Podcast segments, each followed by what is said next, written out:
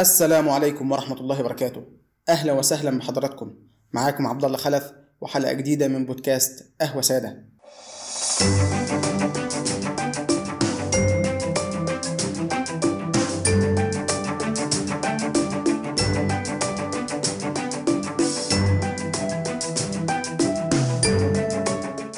اتكلمنا في الحلقة اللي فاتت مع حضراتكم حوالين إن الناس بتميل لتصنيف العلماء والمشايخ على إنهم إما شيوخ السلطان أو شيوخ في وجه السلطان. واستعرضنا أحد أشهر القصص اللي بيتم استخدامها واستغلالها في الترويج لفكرة علماء في وجه السلطان. والاستدلال بيها على إن العلماء كانوا طوال الوقت في مواجهة السلاطين الفاسدين والمتجبرين. لكن نفس القصة اللي كانوا بيحكوها بيروها لينا طول الوقت تغفلوا فيها عن أهم جزء في القصة واللي بتهدم تصورهم على إنه عالم في وجه السلطان. تقدروا ترجعوا لها في الحلقة اللي فاتت. وعشان نعرف نتصور إزاي وصلنا لحالة السهولة في توصيف العلماء بإنهم شيوخ السلطان أو شيوخ في وجه السلطان يعني إزاي اشتهر توصيف شيوخ السلطان وليه بقى متداول قوي بالسهولة دي. عشان نعرف ونفهم لازم نرجع بالزمن لورا شوية ونحكي الحكاية من بدايتها. ورغم إنه الكلام تقيل شوية لكن هنسهله ونبسطه قدر الإمكان. ونقول بسم الله ونبدأ. الحكاية بدأت من حاجة اسمها الحاكمية.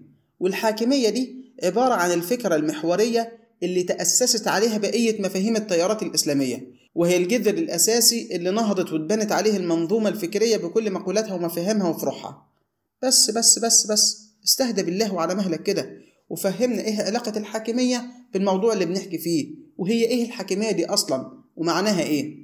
في الحقيقة دي قطعة بازل مكونة من عدد من الصور والأشكال اللي هتكون الشكل النهائي. فالصبر حلو وأنا على قدر الإمكان هبسطها لك. بص يا سيدي. خلاصة الحاكمية هي الفهم المغلوط لآية ومن لم يحكم بما أنزل الله فأولئك هم الكافرون.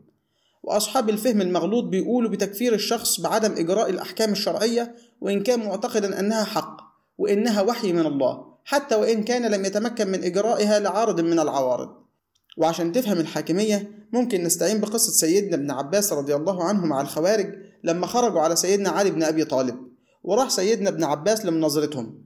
ومن ضمن سبب خروجهم عليه قالوا له إنه حكم الرجال في أمر الله وما للرجال ولحكم الله. فسيدنا ابن عباس قال لهم أما قولكم إنه حكم الرجال في أمر الله وما للرجال ولحكم الله فإني سمعت الله يقول في كتابه يحكم به ذوى عدل منكم.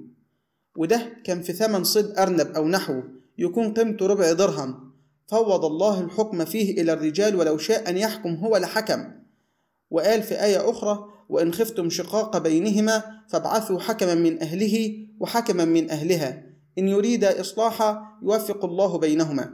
يعني الخلاصة مفيش تعارض بين الحكم بما أنزل الله وبين تحكيم البشر. وإن تواجد تعارض أو عدم استطاعة للعمل بحكم الله فده لا يؤدي لتكفير الشخص بسبب عدم قدرته.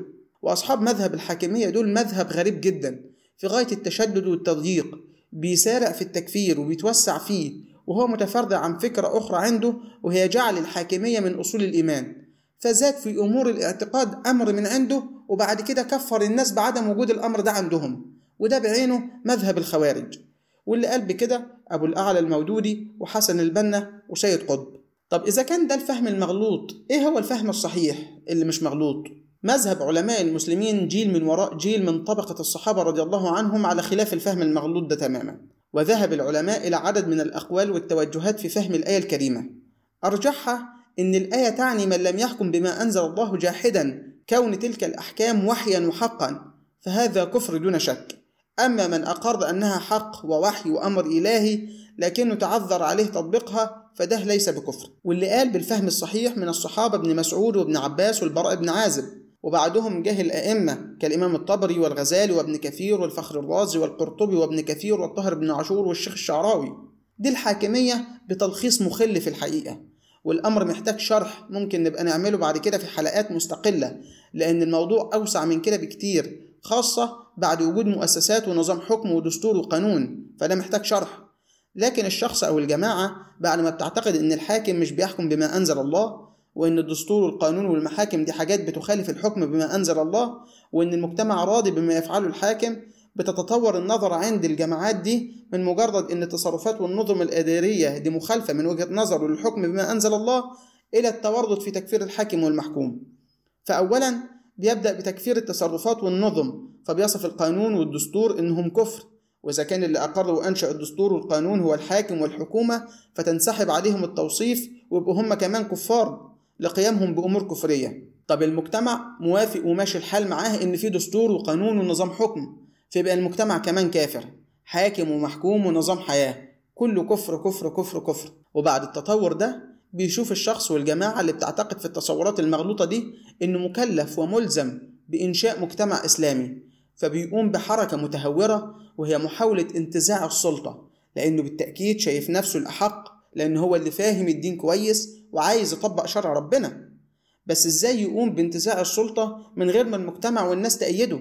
فبيقوم بحيلة تتوافق فعلا مع تفكيره وهي إنه يذهب للتاريخ ويقرأه قراءة مغلوطة ويستدعي من التاريخ والتراث كل نص كان فيه مواجهة الحكام والوقوف في وجههم. ويا سلام لو كان فيه علماء ومشايخ قالوا كلمتين ناشفين في وجه أحد الحكام. وصحيح في عبارات كانت في مواجهة الحكام لظلمهم وفسادهم وتوصفوا بعبارات قاسية لكن للأسف ما سمعناش عن علماء ومشايخ نزعوا السلطان في حكمه عشان يقعد هم مكانه زي ما الجماعات المتطرفة دي بتحاول. ما علينا. يقوم ياخدوا النصوص ويقتطعوها من سياقها ويروجوها على أساس إنهم علماء وقفوا في وجه السلطان وبيقولوا كلمة حق في وجه سلطان جائر. ومن هنا ظهرت صيحة وموضة كلمة حق في وجه سلطان جائر وعلماء في وجه السلاطين. وضربنا مثال بالحسن البصري في الحلقة اللي فاتت وهنحكي بعد شوية مثال الإمام أحمد بن حنبل. نرجع لمرجعنا طب الواقع بيقول إن في مشايخ أهل علم وديانة بيتعاملوا مع السلاطين والحكام يقوم ياخد منهم موقف مضاد ويقوموا بتشويه من يتعامل من العلماء مع الحكام تعاملا حسنا. فسبحان الله على هذه التصرفات الميكافيلية اللي بتقوم على إن الغاية تبرر الوسيلة. وطبعا كل من عمل في المؤسسات الدينية سواء أزهر أو أوقاف أو إفتاء يتم وصمه بأن من شيوخ السلطان والأمثلة والحكايات أكتر من الهم على القلب. وفي خلال المراحل كلها اللي سبقت واللي بتيجي بعد كده بيقوموا الجماعات ديت بالتلاعب بتأويل الآيات والأحاديث وبيتم تفسيرها على حسب الهوى. وإحنا شرحنا مثال الآية ومن لم يحكم بما أنزل الله فأولئك هم الكافرون. اللي هي قضية الحاكمية اللي شرحناها من شوية. من ضمن الآيات الأخرى اللي بيتلاعبوا بها مثلا قول الله تعالى على لسان سيدنا يوسف قال اجعلني على خزائن الأرض إني حفيظ عليم. والجماعات المتطرفة والمنحرفة ديت بيفهموها فهم مغلوط وبيستغلوها وبيستدلوا بيها على جواز طلب الإمارة والحكم والسعي إليه مع إن الفهم الصحيح للآية هو إن سيدنا يوسف عليه السلام لم يطلب الإمارة أصلا ولا سعى إليها. لكن اللي حصل لما المجتمع والدولة والملك شافوا قدرته وبراعته في التعامل مع المجاعة بإدارة حكيمة في شؤون الزراعة والتخزين والمجتمع المصري هو مجتمع زراعي في الأساس لكن سيدنا يوسف فاق المجتمع المصري الخبير بالزراعة بفهم وعلم وخبرة يندر مثلها فدعاه الملك أكثر من مرة وسيدنا يوسف يرفض ويأبى ولما ألح الملك قبل والتقاه فعرض عليه الملك ما يشاء من المناصب. فبعد الإلحاح قبل أن يكون وزير أو مستشار للاقتصاد فقط فلم يطلب الإمارة أصلا ولم يسعى إليها قط بل دعي إليها وعرضت عليه بإلحاح وكان يأبى. وده مثال بسيط على التلاعب بتأويل الآيات والأحاديث. فالخلاصة إن الجماعات بتبدأ بفكرة الحاكمية ثم بتتورط في تكفير الحاكم والمحكوم والمجتمع فبيتهوروا بعد كده في محاولة انتزاع السلطة فبيستخدموا وبيستغلوا وبيقرأوا التاريخ قراءة مغلوطة لتحقيق أهدافهم وبيقوموا بتشويه من يتعامل من العلماء مع الحكام تعاملا حسنا وبيتلاعبوا طول الوقت بالآيات والأحاديث. دول ست نقاط رئيسة تطورت عند الجماعات المتطرفة خلاها تستسيغ توصيف من يؤيدوهم من العلماء بأنهم شيوخ في وجه السلطان. وأي شيخ مش على هواهم أو مش بيأيدهم بأنه من شيوخ السلطان. ولأن مش غرضنا سرد كلام علم كأننا بنرص طوف فوق بعضه خلونا نحكي حكاية تبين لينا إزاي تم استخدام العناصر اللي ذكرناها من شوية خاصة عنصر القراءة المغلوطة للتاريخ. فنحكي حكاية الإمام أحمد بن حنبل. والإمام أحمد بن حنبل تعرض لمحنة. المحنة بدأت لما المعتزلة قالوا بخلق القرآن. وقضية خلق القرآن قضية عقدية ده مش مجال شرحها دلوقتي. لكن لما اتقال بخلق القرآن سواء كان من المعتزلة أو من اللي سبقهم سواء في العصر الأموي أو العباسي تم الاعتراض عليهم من قبل العلماء واشتدت جدالات المعتزلة في عهد الرشيد. وفي عهد المأمون حصل توأمة بين المعتزلة وبينه وتبنى أفكارهم ومن ضمنها خلق القرآن. وجاء من بعد المعتصم ثم الواثق. والعلماء رفضوا قضية خلق القرآن لكن لما تبنتها الدولة كان الأمراء والولاة بيجبروا العلماء على القول بقضية خلق القرآن وتدرجت العقوبة من الفصل من الوظيفة إلى الإنذار بالإعدام. وأغلب العلماء قالوا بخلق القرآن واتبقى أربعة من ضمنهم كان الإمام أحمد بن حنبل.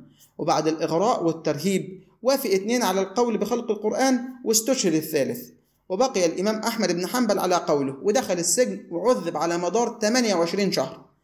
وبعد اليأس منه إنه يوافقهم تركوه بعد أن أثخنته الجراح وأنهكه التعذيب والضرب بالسياط والرمي والإلقاء في غياهب السجون وكان المأمون مات أثناء المحنة الأولى وتولى المعتصم. ولما مات المعتصم وتولى الواثق أعاد المحنة على الإمام أحمد مرة تاني. ولكنه مرضيش يرجع الضرب بالسياط لأن ده زاد شهرة الإمام أحمد في المرة الأولى وكبرت منزلته عند الناس. وكمان خاف من سخط الناس والعم عليه لو هو أذى الإمام أحمد مرة تاني. واكتفوا بعد كده من منعه بالاجتماع بالناس ووقفوا دروسه لمدة خمس سنين. وبعد كده ربنا كشف الغمة وتوقف القول بخلق القرآن تدريجيا. ولما خلصت هوجة خلق القرآن كانت محنة الإمام أحمد استمرت 14 سنة من العذاب والتنكيل والاضطهاد. ورغم وجود محنة فعليا واصطدام بالحاكم لكن لم يسمع من الإمام أحمد قول يدل على وجوب الخروج على الحاكم أو بيدعو لشيء من هذا القبيل. بل بيذكر الشيخ محمد أبو زهرة في كتابه ودراسته عن الإمام أحمد بن حنبل أنه في شأن الخلافة والخليفة ومن يختار وكيف يختار كان رجلا واقعيا يتجنب الفتن ويجتهد في أن يكون شمل المسلمين ملتئما ويؤثر الطاعة لإمام متغلب ولو كان ظالما على الخروج على الجماعة. وبيروى عن الإمام أحمد قوله لو كان لي دعوة صالحة لصرفتها إلى الإمام. ودي قولة مشهورة جدا عن الإمام أحمد وكمان مشهورة عن الإمام الفضيل بن عياض. والقصة دي حكيناها لأن البعض بيستغلها في الترويج لفكرة شيوخ في وجه السلطان. لكن الحقيقة أن الإمام أحمد كان في وجه معتقد وقول باطل من قبل السلطان والحكومة ما تعتنقه. ولما الدولة اتمسكت بالقول كل اللي عمله إنه مرضيش يقول بنفس رأي الدولة. وما زادش على كده. وفي بعض الروايات أقصى شيء عمله إنه دعا على المأمون والقصة فيها خلاف. يعني بعضهم بيقول إنها ما حصلتش. والبعض بيقول إنها حصلت. لكنه ما دعاش للخروج عليه ولا وصف حكمه بأنه حكم كافر وكان ممكن يستخدم حجة إنه لم يحكم بما أنزل الله ويكفره زي الجماعات المتطرفة. لكنه لأنه إمام فاهم صاحب دين اكتفى بمواجهة الظلم فقط واعترض وقاوم برفض تأييد القول الباطل بخلق القرآن. دي كانت نهاية حلقتنا. وفي الحلقة اللي جاية إن شاء الله هنتكلم عن شكل العلاقة المفترض يكون موجود بين العالم وبين الحاكم. شكرا لحضراتكم. وخلوا بالكم من نفسكم. Thank you.